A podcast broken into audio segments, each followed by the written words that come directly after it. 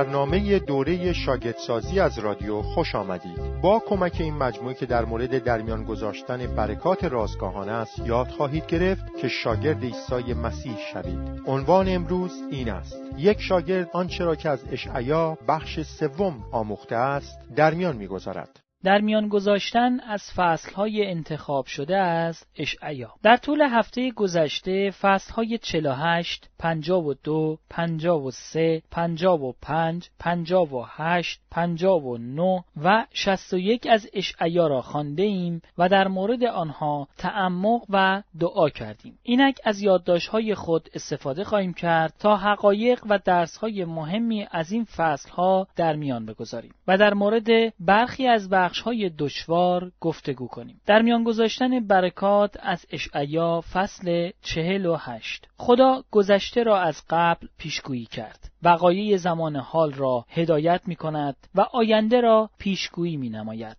اول خدا گذشته را از قبل پیشگویی کرد. در اشعیا فصل 48 آیه 3 الی 5 خدا می‌گوید آنچه را که میبایست رخ دهد از مدتها پیش به شما اطلاع دادم و آنگاه ناگهان آن را به عمل آوردم. این وقایع را از مدتها پیش به شما خبر دادم تا نگویید که بتهایمان آنها را به جا آوردند. یکی از ویژگی های منحصر به فرد خدای کتاب مقدس این است که او وقایعی را که میبایست در آینده اتفاق افتد در گذشته پیشگویی فرمود و آنگاه تمام پیشگویی های خود را در طول تاریخ عملی ساخت. هیچ یک از بتها و خدایان ادیان دیگر دنیا تا به حال قادر به انجام چنین کاری نبودند. خدای زنده خدای قادر مطلقی است که بر تمام وقایع تاریخ بشر تسلط دارد. اوست که تمام وقایع زمان حال و نیز تمام وقایعی را که در آینده رخ می‌دهد تعیین می کند دوم خدا وقایع زمان حال را هدایت می کند در اشعیا فصل 48 آیه 17 خدا می‌گوید من خداوند خدای تو هستم و تو را تعلیم می‌دهم تا سود ببری و تو را به راهی که باید بروی هدایتت می نمایم. یکی دیگر از ویژگی های منحصر به فرد خدای کتاب مقدس این است که او هر روزه قوم خود را به آنچه که به نفع آنهاست و برای ایشان بهتر است و نیز به راهی که باید بروند هدایت می کند. خدا قوم خود را از طریق کتاب مقدس، از طریق روح القدس و از طریق خادمینش هدایت می کند. قوم خدا که به آنچه که خدا در کتاب مقدس می‌گوید گوش می‌دهند به هدایت روح القدس در قلبشان گوش میسپارند و به مشورت حکیمانه خادمان خدا گوش فرا می‌دهند متوجه می شوند که خدا آنها را به سوی آنچه که برای آنان، برای خانواده هایشان و برای کارهایی که انجام می دهند بهترین است هدایت می کند. سوم خدا آینده را پیشگویی می کند. در اشعیا فصل 48 آیه 6 الی 7 خدا می‌گوید اکنون چیزهای تازه‌ای می‌گویم که تا به حال از وجود آنها بی اطلاع بودید و چیزهایی به وجود میآورم که قبلا نبوده است و درباره آنها چیزی نشنیده اید از آنجا که قوم اسرائیل قبلا دیدند که چگونه پیشگویی های خدا در گذشته عملی شده است بنابراین متقاعد خواهند شد که پیشگویی های خدا در مورد آینده نیز تحقق خواهد یافت. این نبوت هایی که در اشعیا فصل چهل الی فصل 66 یافت می شود قبل از دوران تبعید پیشگویی شد. اما از نقطه نظر تاریخی به دوران تبعید اشاره دارد. هنگامی که قوم مدتها بعد به سرزمین بابل تبعید می شدند به آنها یادآوری خواهد شد که خدا از مدتها قبل پیشگویی کرده که پادشاهی مقتدر بابل را نابود خواهد کرد و اجازه خواهد داد قوم اسرائیل به سرزمین خود بازگردند. در اشعیا فصل 44 آیه 28 و فصل 45 آیه 1 حتی به نام این پادشاه نیز اشاره شده است. او کوروش پادشاه پارس خواهد بود. هیچ انسانی هرگز نمی‌توانست پیشا پیش از این نقشه خدا با خبر بوده باشد. خدا در زمان خواست خود نقشه جدید تدبیر نمود و در زمان خواست خود این نقشه را بر قوم خود مکشوف ساخت. و بالاخره او در زمان خاص خود این نقشه را دقیقا به همان صورتی که پیشگویی کرده بود عملی خواهد ساخت. من از این بابت که همان خدایی که گذشته را قبل پیشگویی کرد و پیشگویی های خود را مقتدرانه عملی نمود امروزه نیز زندگی مرا در مسیری که برای من و خانوادهام بهترین است هدایت می کند و آینده مرا نیز به طرزی مقتدرانه در دست خود دارد بینهایت تسلی میابم و تشویق می شوم. آری من به خدای مقتدری که آینده زندگیم در دستان پرقدرت و توانمند اوست ایمان دارم. در میان گذاشتن برکات از اشعیا فصل 52 آیه 13 تا فصل 53 آیه 12 نبوتی در مورد ظهور مسیح و به ویژه در مورد مرگ و قیام او. این قسمت دارای پنج بند است. بند اول. یعنی اشعیا فصل 52 آیه 13 الی 15 به معرفی موضوع اصلی این نبوت می‌پردازد. عیسی مسیح یعنی مسیحای موعود تنها از طریق متحمل شدن درد و رنج است که جلال مییابد. در این بند خود خداوند سخن می‌گوید. آیه 13 می‌گوید اینک بنده من با عقل رفتار خواهد کرد یا به عبارت دیگر او با کامیابی و موفقیت عمل خواهد خواهد نمود. او عالی و رفی و بسیار بلند خواهد شد. آیه 13 در مورد جلال یافتن عیسی مسیح صحبت می کند یعنی درباره قیام و صعود مسیح و نشستن او به دست راست خدا. آیه 14 می‌گوید بسیاری از مردم با دیدن او متحیر می شوند زیرا صورت او به قدری عوض شده که دیگر شکل انسان ندارد. آیه 14 درباره حقارت و خار شدن مسیح صحبت می کند. مردم چنان با او بدرفتاری می کنند که دیگر حتی نمی شود او را تشخیص داد. آیه 15 می گوید او خون خود را بر قومهای بسیار خواهد پاشید و آنها را از گناه پاک خواهد ساخت. پادشاهان جهان در حضور او دهان خود را خواهند بست. زیرا چیزهایی را خواهندی که کسی برای آنها تعریف نکرده و چیزهایی را خواهند فهمید که از کسی نشنیده بودند. آیه 15 درباره جلال یافتن مسیح صحبت می کند. در این آیه جلال یافتن مسیح در آینده در تقابل با خفت و خاری او که در آیه 14 توصیف شد قرار می گیرد. کلمه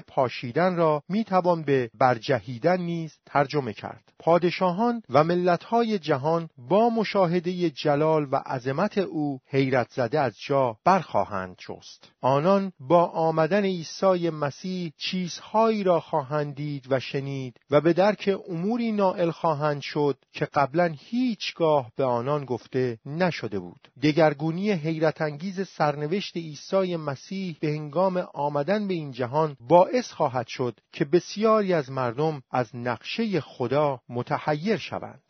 بند دو یعنی اشعیا فصل 53 آیه یک الی سه. فروتنی و خفت و خاری را توصیف می کند که عیسی یعنی مسیحای موعود متحمل شد. مردم در مورد عیسی مسیح شک و تردید داشتند. او را خار و حقیر شمردند و با او بدرفتاری کردند. در این بند اشعیای نبی به عنوان نماینده قوم حقیقی خدا سخن می‌گوید. آیه یک می‌گوید اما چه کم هستند کسانی که این حقیقت را باور می‌کنند؟ چه کم هستند کسانی که خداوند این حقیقت را به آنان آشکار ساخته است؟ آیه یک می‌گوید که مردم از نظر مذهبی در مورد عیسی مسیح شک و تردید داشتند. اشعیای نبی می‌گوید که این نبوت مکاشفه مستقیم از جانب خداوند است. هیچ انسانی نمی‌تواند چنین نقشه‌ای برای نجات آدمیان تدبیر کند. و این مکاشفه را باید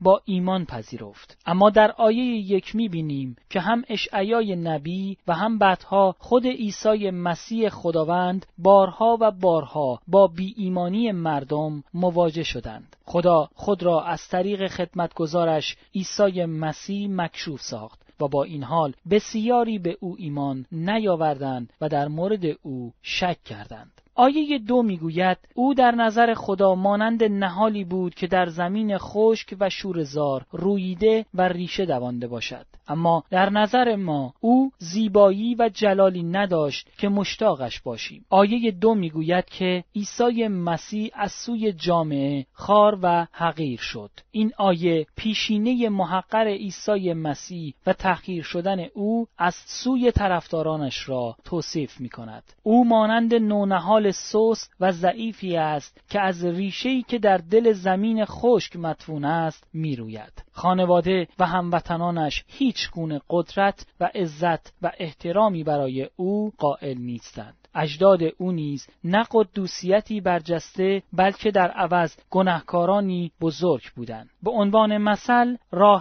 مادر بوعز زنی فاحشه بود و داوود پادشاه نیز زناکار بود به علاوه عیسی در ناصره پرورش یافت که شهر کوچکی بود در استان جلیل و همگان آن را خار می شمردند. عیسی در دورانی از تاریخ زندگی می کرد که قوم خدا یعنی اسرائیل از لحاظ روحانی خشک و مرده بودند. عیسی مسیح از هیچ گونه زیبایی جسمانی یا ظاهری برخوردار نبود و هیچ کس به طور طبیعی شیفته اش نمی‌شد و علاوه او در برابر دیدگان خداوند رشد کرد و پرورش یافت. خود خداوند مراقب او بود و از او محافظت می کرد تا او رسالت خود را به انجام رساند آیه سه می‌گوید ما او را خار شمردیم و رد کردیم. اما او درد و غم را تحمل کرد. همه ما از او روی برگرداندیم. او خار شد و ما هیچ اهمیت ندادیم. آیه سه می‌گوید که عیسی مسیح از لحاظ جسمانی مورد بدرفتاری قرار گرفت. در این آیه به وضوح توصیف شده است که چطور مردم آنقدر به او آزار رساندند و با او بدرفتاری کردند که تقریبا دیگر قابل تشخیص نبود. در متا فصل 26 آیه 67 می‌خوانیم که چطور اعضای شورای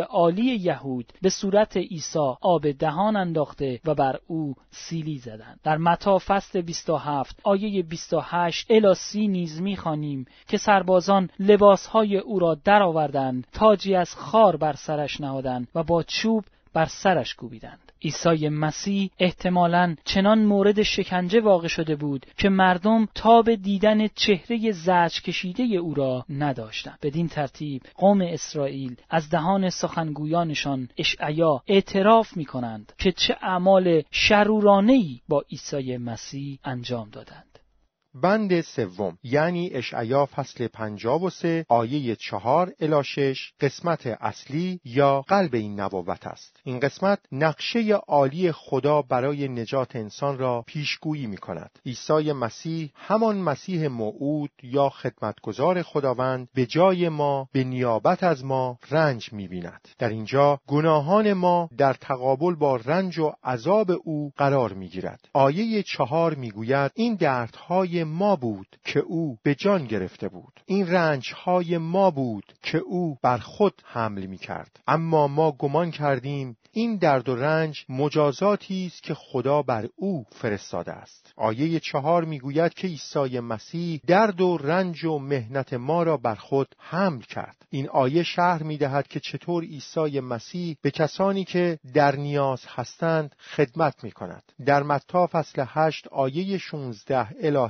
17 می‌خوانیم. عده زیادی از دیوزدگان را نزد عیسی آوردند و او با گفتن یک کلمه تمام ارواح ناپاک پاک را از وجود آنها بیرون کرد و تمام بیماران را شفا بخشید. به این وسیله پیشگویی اشعیای نبی به انجام رسید که او ضعفهای ما را برطرف کرد و مرضهای ما را از ما دور ساخت. دو واژه ضعف و مرض بر روی هم بیانگر تمام انواع درد و رنج بشری است. عیسی درد و رنج ما را داوطلبانه بر خود حمل خواهد کرد. اما با اینکه او بیماران را شفا داد و در رنج دردمندان و ماتمیان شریک شد مردم به هنگام محاکمه و مرگ او تصور کردند که رنجهای او مجازاتی از جانب خدا است. از نظر آنان درد و رنج و زحماتی که عیسی مسیح متحمل می‌شد مجازات الهی بود که به حق بر او نازل شده بود. بود. قوم اسرائیل در آن زمان بسیار مذهبی بود و درد و رنج را مجازات گناه می‌دانست. اما این قوم نیز همچون فریسیان رنجهای مسیح را مجازات گناه خود می‌دانستند و نه مجازاتی که او به خاطر گناهان آنها متحمل می‌شد. آیه پنج می‌گوید برای گناهان ما بود که او مجروح شد و برای شرارت ما بود که او را زدند. او تنبیه شد تا ما سلامتی کامل داشته باشیم. از زخمهای او شفا یافتیم. آیه پنج می‌گوید که عیسی مسیح به خاطر گناهان ما به صلیب کشیده شد. این آیه مرگ او را از طریق صلیب و نیز معنای این مرگ را پیشگویی می کند این نبوتی است بسیار خالق العاده زیرا به صلیب کشیدن به عنوان مجازاتی برای جنایتکاران تنها 600 سال بعد توسط رومی ها متداول شد. به هنگام مصلوب شدن عیسی مردم دستها و پاهای او را با میخهایی طویل و آهنی بر صلیب کوبیدند و آنگاه او را از صلیب آویزان کرده منتظر شدند تا به همین صورت جان دهد. چنین درد و رنجی به راستی هولناک و غیر قابل تحمل بود و عیسی مسیح سرانجام به واسطه همین عمل وحشتناک به طرزی فجیح جان داد.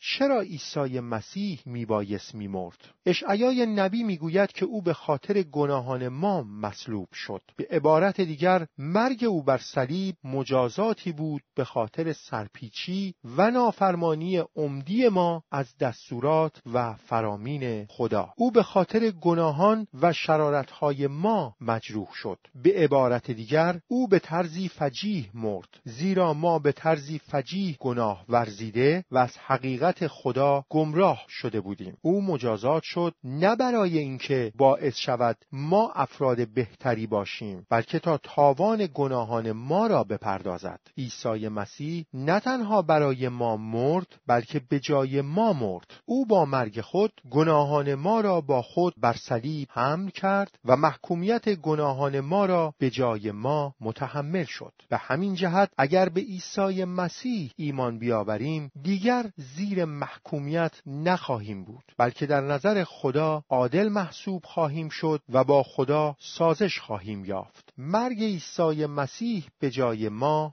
صلح و سلامتی خدا را برای ما به ارمغان می آورد به عبارت دیگر باعث می شود که به طور کامل از نجات، برکات و شادی و سعادت الهی برخوردار شویم. زخم هایی که انسانها مسبب آن بودند شفای خدا را برایمان به ارمغان می آورد. به عبارت دیگر این زخم ها باعث می شود از هر نوع ترس و استراب و درد و رنجی که به خاطر گناهانمان در زندگی هایمان وجود دارد نجات یابیم و آزاد شویم. آیه شش می‌گوید ما همچون گوسفندانی که آواره شده باشند گمراه شده بودیم. راه خدا را ترک کرده به راه های خود رفته بودیم. با وجود این خداوند تقصیرها و گناهان همه ما را به حساب او گذاشت. آیه شش می‌گوید که عیسی مسیح به خاطر استقلال طلبی گناه آلود ما مجازات شد. در این آیه گناه انسان به صورت میل شرورانه او به مستقل زیستن از خدا و مخدوش کردن تعمدی حقیقت خدا توصیف شده است. بنابراین گناه انسان باعث می شود او در نظر خدا مجرم و تقصیرکار باشد. درست مانند گوسفندانی که حاضر نیستند از شبان خود پیروی کنند. همه مردم این دنیا نیز از پیروی کردن از خدا سر باز زدند و هر فرد به راهی رفته است. راهی که خود ابدا کرده و برای خود برگزیده است. تمامی این راه ها یک وجه مشترک دارند. همگی مستقل از خدا عمل می کنند عیسی مسیح به خاطر چنین گناهانی بود که جان داد. اما گناهان تمام کسانی که به عیسی مسیح ایمان می آورند بر او نهاده می شود و تاوان آن توسط مرگ عیسی مسیح پرداخت می گردد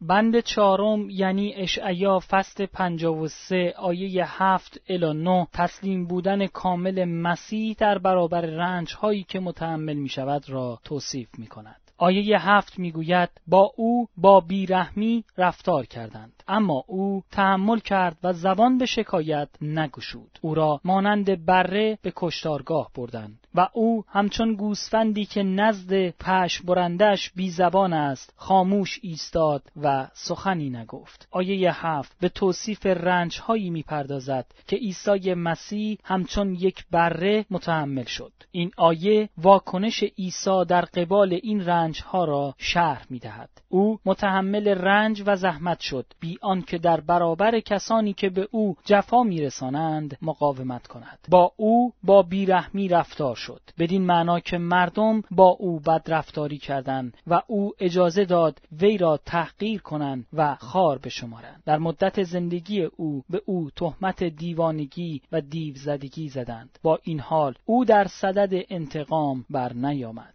به انگام محاکمه او به وی اتهام دروغ بستند و او را کتک زدند و با این حال او انتقام نگرفت. او در کمال فروتنی ضربات و جراحاتی را که بر او وارد می کردند پذیرفت تا آنجا که دیگر حتی کسی نمی توانست چهره خونینش را تشخیص دهد. او در برابر خفت برهنگی و مصلوب شدن به صورت اوریان مقاومت نکرد بلکه تسلیم شد. او در برابر خفت و خاری مسخره شدن در ملای عام مقاومت نکرد بلکه تسلیم شد. او حتی یک بار نیز نکوشید در دفاع از خود سخنی بگوید. آیه هشت می‌گوید به ناحق او را به مرگ محکوم کردند. کشتند و مردم فهمیدند که او برای گناهان آنها بود که کشته می‌شد. ولی او به جای مردم مجازات شد. آیه هشت مرگ عیسی مسیح به عنوان یک جنایتکار را توصیف می کند.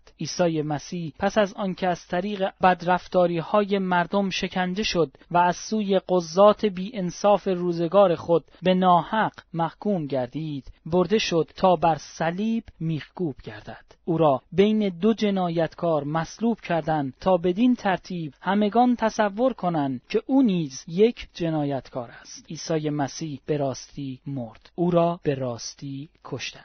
اشعیای نبی از اینکه اسرائیل مسیحای موعود خود را رد کرده و کشته است غمگین و ماتم زده است. مردم در دوران عهد عتیق تا آن زمان که شاگردان عیسی به خاطر مرگ استادشان ماتم نمودند در مورد زندگی پس از مرگ چیز زیادی نمی‌دانستند. آیه نه می‌گوید هنگامی که خواستند او را همراه خطاکاران دفن کنند او را در قبر مرد ثروتمندی گذاشتند. اما هیچ خطایی از او سر نزده بود و هیچ حرف نادرستی از دهانش بیرون نیامده بود. آیه نه دفن شدن عیسی مسیح به عنوان فردی ثروتمند را توصیف می کند از آنجایی که عیسی مسیح به عنوان یک جنایتکار محکوم شده بود نقشه مقامات این بود که او او با خفت و خاری نیز دفن شود. این یکی از وحشتناکترین چیزهایی بود که می توانست در آن روزگار برای کسی اتفاق بیفتد.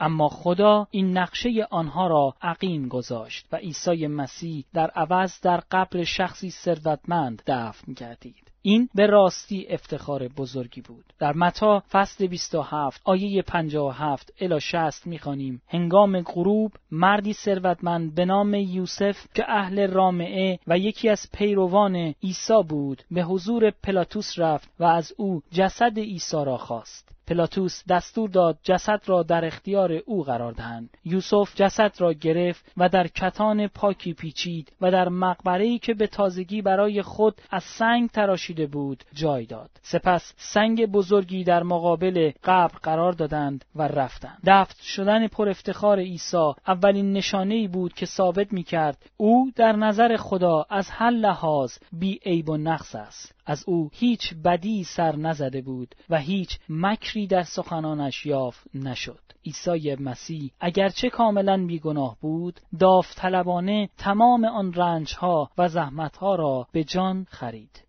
بند پنجم یعنی اشعیا فصل 53 آیه ده الی دوازده پاداشی را که مسیح از خدا دریافت می‌دارد و جلال نهایی او را توصیف می کند. آیه ده می‌گوید این خواست خداوند بود که او رنج بکشد و بمیرد. او جانش را قربانی کرد تا آمرزش گناهان را به ارمغان آورد. بنابراین صاحب فرزندان بیشمار خواهد شد. او زندگی را از سر خواهد گرفت و اراده خداوند به دست او اجرا خواهد شد. آیه ده رنجهای عیسی مسیح را به عنوان آنچه که جزئی از نقشه خدا بود توصیف می کند. این واقعیت نقطه عطف این نبوت است. ممکن است بپرسید اگر عیسی مسیح کاملا بیگناه بود چرا می بایست بمیرد؟ پاسخ این است که از طریق درد و رنج و مرگ عیسی نقشه های عالی و شگفت انگیز خدا به انجام رسید. درد و رنج مسیح جزو نقشه های ازلی خدا بود. مرگ عیسی از یک سو حکم ناعادلانه قاضیان بی انصاف و محکمه هایی دنیوی بود. اما از سوی دیگر حکم عادلانه ای بود که خدا به واسطه گناه این دنیا صادر فرموده بود اگرچه تصویری از قربانی گناه در قالب قربانی های مختلف دوران عهد عتیق نیز وجود داشت اما قربانی شدن داوطلبانه و شخصی پسر خود خدا به خاطر گناهان انسان چیزی غیر قابل تصور بود. عیسی مسیح از طریق مرگ و قیام خود بر تعداد فرزندان روحانی خود که به حیات جاودان راه میابند هزاران برابر میافزاید. در یوحنا فصل دوازده آیه سی و دو ایسا می‌گوید وقتی من از زمین بلند کرده شوم همه را نیز به سوی خود بالا خواهم کشید. عیسی مسیح به واسطه قیام خود از مردگان تا به ابد زنده خواهد بود و نقشه خدا برای نجات بشر از طریق او که ناجی ماست و برای ما وساطت می کند تحقق خواهد یافت. آیه یازده می‌گوید هنگامی که ببیند عذابی که کشیده چه سمری به بار آورده راضی و خشنود خواهد شد. خدمتگزار عادل من بار گناهان بسیاری از مردم را به دوش خواهد گرفت. و من به خاطر او آنها را خواهم بخشید. آیه یازده به کار عیسی مسیح به عنوان کاهن اعظم خدا پس از قیام از مردگان اشاره دارد. در اینجا نیز بار دیگر خود خداوند سخن می‌گوید. کار نجاتی که عیسی به انجام رساند عمیقا مایه خوشنودی او بود. از آن پس شناخت و معرفت خدا و نقشه نجات خدا در مسیح در تمام دنیا موعظه و تعلیم داده خواهد شد. عیسی مسیح کسانی را که به او ایمان آورند و به این معرفت و شناخت نائل شوند عادل خواهد ساخت. آری این گونه است که او بسیاری را عادل خواهد گرداند. آیه دوازده می‌گوید بنابراین به او مقامی بزرگ و قدرتی عظیم خواهم داد. زیرا او خود را فدا کرد از خطاکاران محسوب شد بار گناهان بسیاری را بر دوش گرفت و برای خطاکاران شفاعت کرد. آیه دوازده به توصیف پاداشی می‌پردازد که خدا به عیسی مسیح خواهد داد. مسیح موعود در این آیه به عنوان پاتریاخ بزرگی توصیف می شود که وارث تمام وعده های خداست. همچنین مسیح به صورت پادشاه قدرتمندی توصیف می شود که به عنوان پاداش کار پیروزمندانه نجات ارتشی قدرتمند و بیشمار در اختیار او قرار می گیرد تمام کسانی که توسط عیسی مسیح عادل گردانده شوند به او تعلق خواهند داشت. عیسی مسیح همکنون نیز وقفه برای آنان در حال شفاعت است.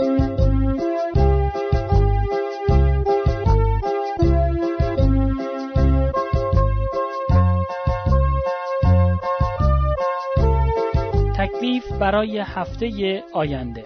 اول هر روز وقت رازگاهان داشته باشید و یک فصل از ارمیا را بخوانید.